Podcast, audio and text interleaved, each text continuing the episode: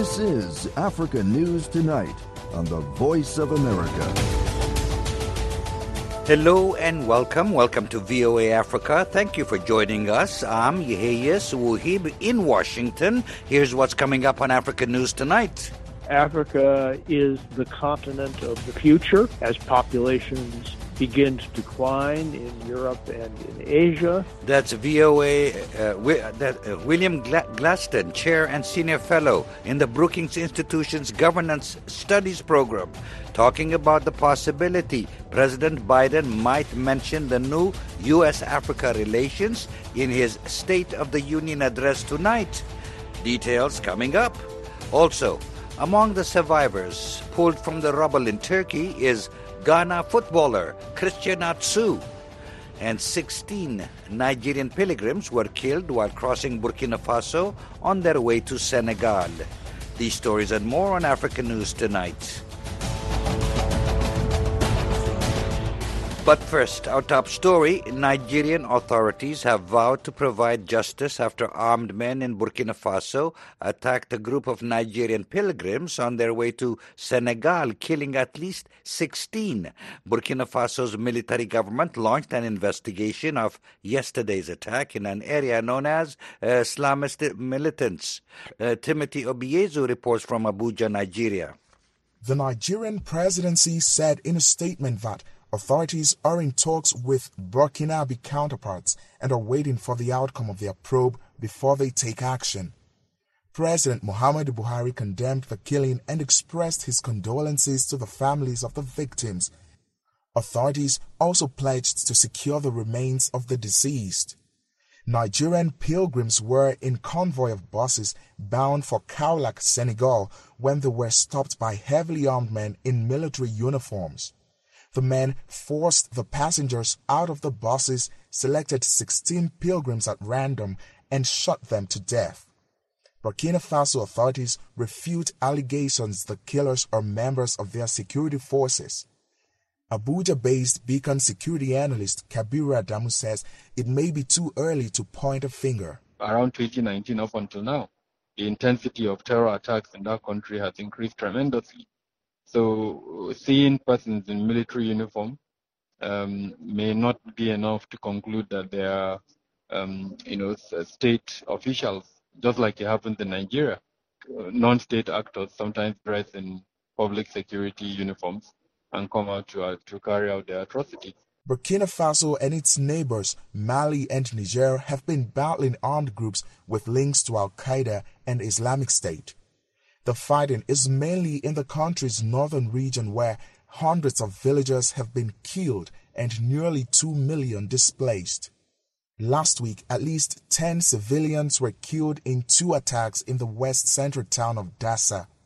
Security analyst Senator Irebu says Nigerian authorities and citizens must take travel advisories seriously. This also boils down to the issue of negligence on the part of the government and uh, ignorance also on the part of the citizens.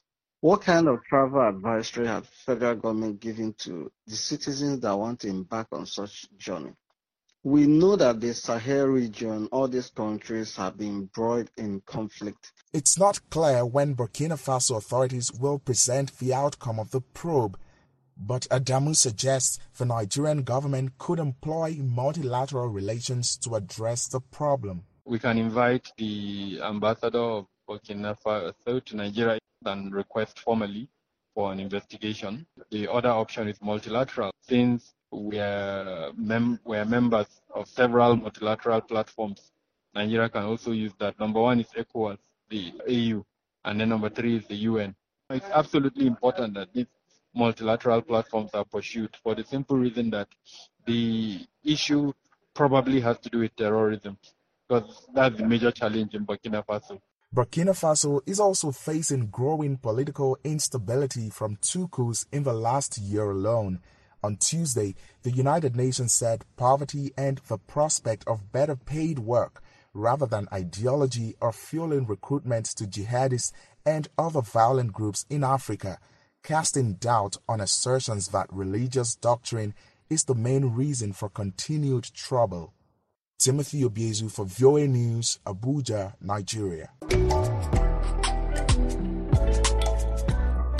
UN High Commissioner for Refugees Filippo Grandi has visited Ethiopia's Tigray region and met with some of those displaced by the two year conflict. Maya Misikir reports from Addis Ababa, Ethiopia.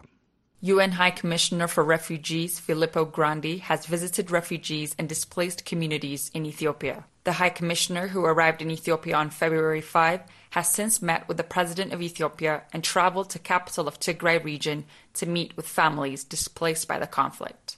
The High Commissioner's trip in Ethiopia also included meeting Eritrean refugees in Alemwach camp in Amhara. Eritrean refugees in Ethiopia have faced targeted attacks over the past two years of war.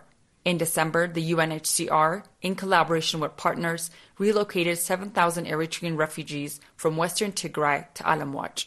Though access for aid to Tigray has improved since a peace deal was signed between the federal government and Tigray forces, resources remain limited compared to the high needs, according to a UN report. After the peace agreement, humanitarian agencies can deliver more aid in areas of northern Ethiopia impacted by conflict, said the High Commissioner through a statement made on Twitter. Since the November peace deal, the federal government has restored basic services and humanitarian aid to the region. As part of the deal, Tigrayan fighters have handed over heavy weapons to the federal government, while Amhara special forces have left the Tigray region. On February 3, Prime Minister Abiy Ahmed met with TPLF leaders for the first time to discuss the implementation of the peace deal. Maya Misikir for VOA News, Addis Ababa, Ethiopia. President Biden will deliver his second State of the Union address this evening as the third year of his presidency gets underway. It will be his first address to a divided Congress.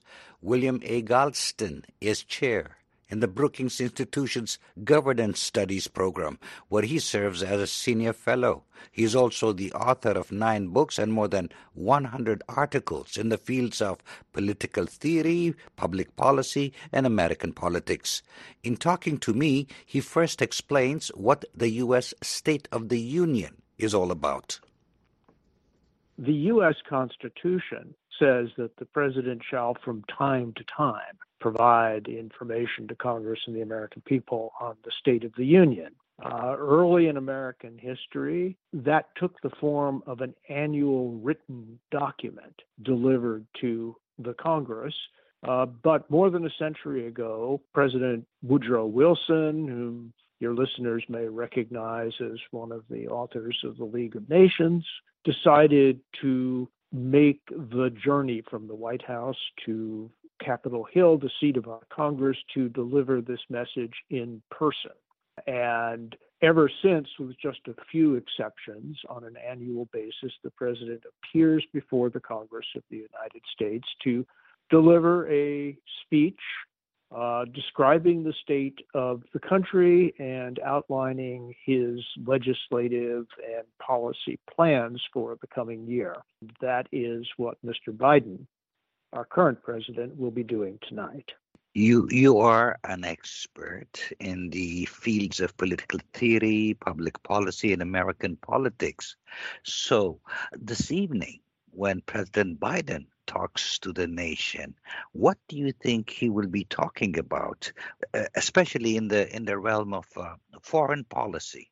Well, I am quite sure that Mr. Biden will be talking about the principal defense and security challenges that the United States faces in Europe, particularly the invasion of Ukraine by Russia, and in the East Asian and Pacific region, the growing threat to stability and security posed by the People's Republic of China, the threat to Taiwan, but more broadly to the stability of the international system in in that region. I do not know whether he will touch uh, the situation in other parts of the world or America's relationships with nations in South America and Africa.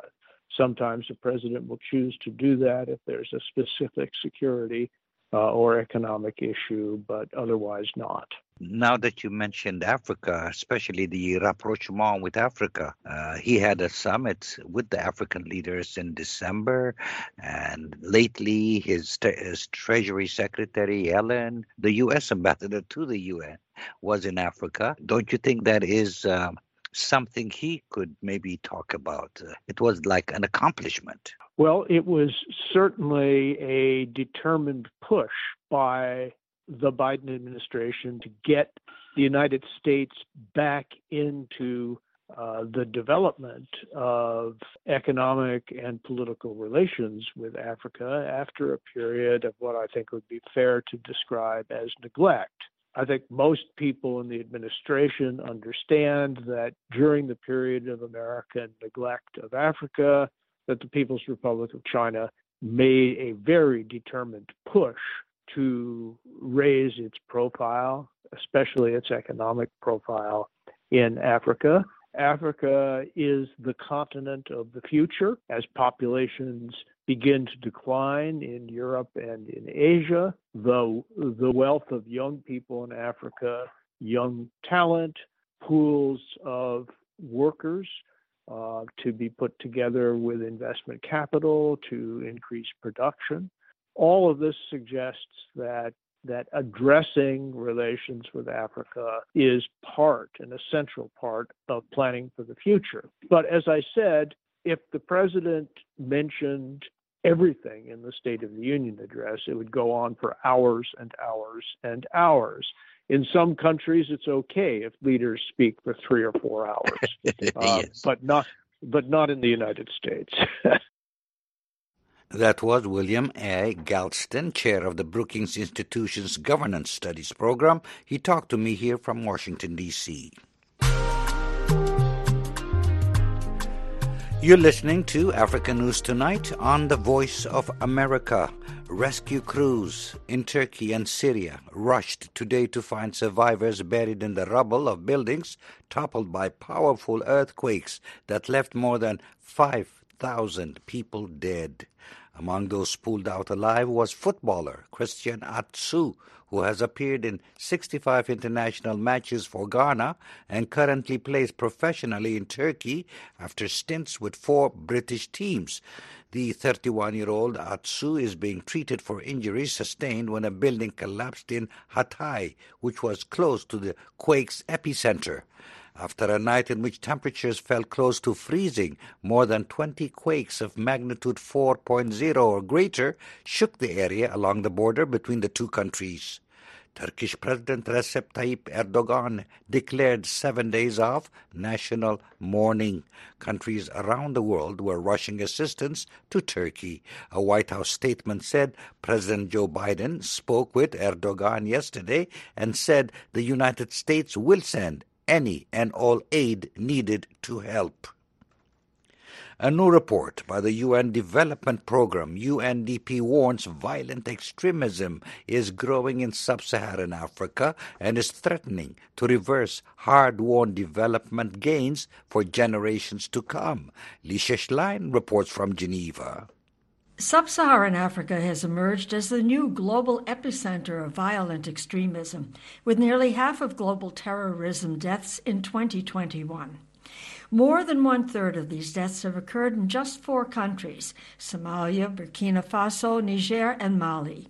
Nearly 2,200 men and women in these four African countries, as well as four others Cameroon, Chad, Nigeria, and Sudan were interviewed for the UNDP study which aims to explain the problem.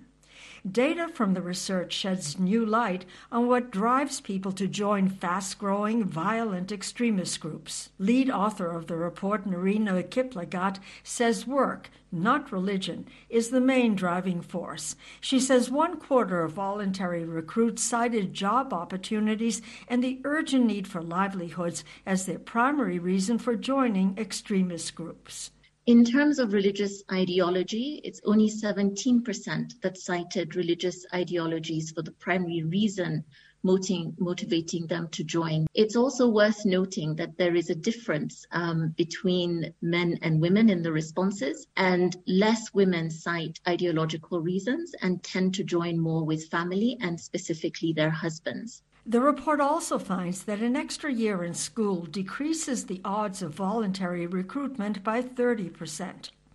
Between 2017 and 2021, the report notes extremist groups were responsible for 4,155 attacks and 18,417 fatalities while UNDP Administrator Achim Steiner says these numbers are alarming, he thinks too much emphasis is being placed on security driven, militarized responses to counter violent extremism.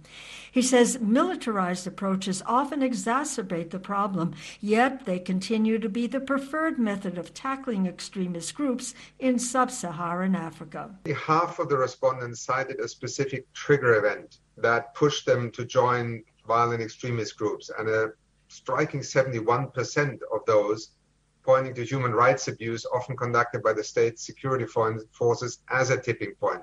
The report recommends greater investment in basic services, including child welfare, education, good quality livelihoods, and investing in young men and women to counter and prevent violent extremism.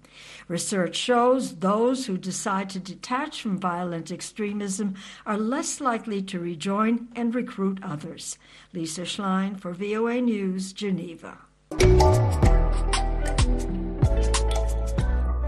The flurry of military coup d'etats across Africa in recent years has disrupted U.S. strategy to promote democracy and human rights across the continent.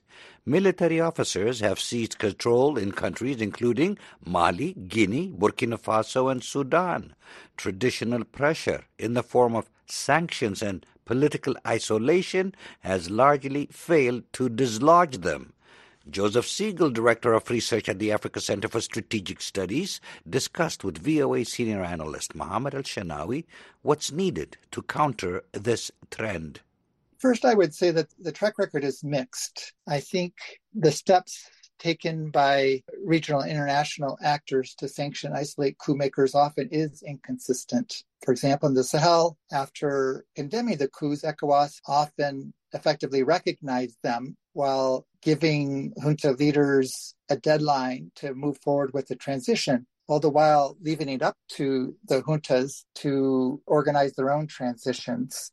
And then when the juntas have made no effort to do so, ECOWAS simply extended the deadline for them to remain in power. I think we're seeing similar patterns elsewhere on the continent with the effect that military leaders with political ambitions are now seeing the option of seizing power as a valid way forward, which you know hadn't been the case over the previous two decades as we've seen a move towards democratization on the continent. So that's partly why we've seen the increase in the spate of coups. I think it's come back up out onto the table as a, as a viable option in the minds of some military leaders. Now, to counter that trend, regional and international actors are, have to be more resolute and send a, a clear message that coups are not a viable option. You know, and history shows how bad military governments have been for Africa, deteriorating governance, instability, and development in places where they've held on to power. And this has contributed to the lost decades of the 1980s and 90s that you know, many people have characterized for parts of the continent. So it's in nobody's interest to see this trend towards coups and military governments get more traction. Now, I would say that there are occasions when pressure has been effective. And I would cite the example of Sudan, where consistent international and regional pressure on the military government there has forced it to engage with and negotiate with civilians for a transition. The Sudanese military recognizes that it's not going to receive the political recognition or economic support needed to stabilize the country, which which the military, by the way, has effectively run for the past 30 years. So that realization that there needs to be a credible civilian government in Sudan before significant international assistance becomes available, I think is, is an effective pressure point for moving the country back towards democracy. On top of military coups, Africa has witnessed a new way of strongman rule by presidential coups, like what happened in Tunisia, where President Kais Saied wrote his own constitution and organized a parliamentary election with 11% turnout, as we saw last month and this month. How serious is using elections and tailored constitutions to legitimize a presidential coup? It is a serious problem, and it goes to show that there can be civilian coups or auto coups as well as military coups. You know, these are cases where you may have an elected civilian leader, but then once in power, they remove many of the checks and balances that comprise a democracy. And we see this with the term limit extensions, as well as with efforts to dissolve legislatures or compromise independent judiciaries or constrain a free press and civil society. And so, in many ways, these civilian coups are more difficult to recognize and then to respond to. But if we see that democracy is more than elections, it's also about the institutional checks and balances. And so, when these are eroded, it needs to send a yellow or red flag to regional international actors that their treatment towards that government, their recognition of that government also needs to shift. That was Joseph Siegle, Director of Research at the Africa Center for Strategic Studies, speaking with VOA's Mohammed El Shenawi. Russia has vowed continued support for Mali's military government in efforts against Islamist militants as Moscow seeks to shore up relations with its allies amid Western isolation because of its invasion of Ukraine. Annie Risemberg reports from Bamako, Mali. Russian Foreign Minister Sergei Lavrov spoke in Bamako Tuesday alongside his Malian counterpart, Foreign Minister Abdoulaye Diop, at a news conference aired on state TV. Lavrov is visiting Mali after months of increasing cooperation between Russia and Mali following France's withdrawal from the country last year. Lavrov's speech was translated into French and broadcast live on ORTM television. We have delivered very important aircraft, he says, and this has considerably increased the capacity of Malian armed forces to eradicate the terrorist threat. Mali has been fighting an Islamist insurgency for more than a decade. Russia delivered several fighter jets and helicopters to Mali in August of last year. The French army intervened in Mali in 2013 after the north of the country was taken over by Islamist militants, but withdrew last year on concerns about Mali's military government working with Kremlin backed Wagner Group mercenaries. Since France's withdrawal, the Malian government has denied claims that it is working with mercenaries and claimed only to work with official Russian instructors. Mali has been under international scrutiny for cooperating with Russian Wagner mercenaries since last year, with the UN and several international human rights organizations calling for investigations of massacres committed by the mercenaries working with the Malian army. Lavrov and Diop both referenced efforts by the United Nations to investigate human rights abuses in Mali. Both ministers described those efforts as neo-colonial, with Diop claiming they are an effort to destabilize Mali. Rights groups and journalists reported on human rights abuse allegations committed by Russian mercenaries several times last year. Following one investigation, French broadcasts were banned from the country. Last week, UN experts called for an investigation into international crimes committed by the Wagner Group in Mali. Following testimony at a UN Security Council meeting on January 27th, Mali's military government expelled the chief of the UN mission to Mali's Human Rights Division for destabilizing and subversive actions against the Malian government. Violence has continued to spread south in recent years, with several attacks in recent months near Bamako attributed to Islamist militants. In July of last year, Mali's main military base in Kati, 15 kilometers from Bamako, was attacked by Islamist militants. Annie Risemberg for VOA News, Bamako, Mali. And that wraps up this edition of African News Tonight. I'm Yeheyes Wuhib in Washington. For all the latest developments on the continent 24 7, visit our website at voaafrica.com. On behalf of our producer, Mokbilia Baro, and our engineer, Bob Bass, thanks for choosing the Voice of America.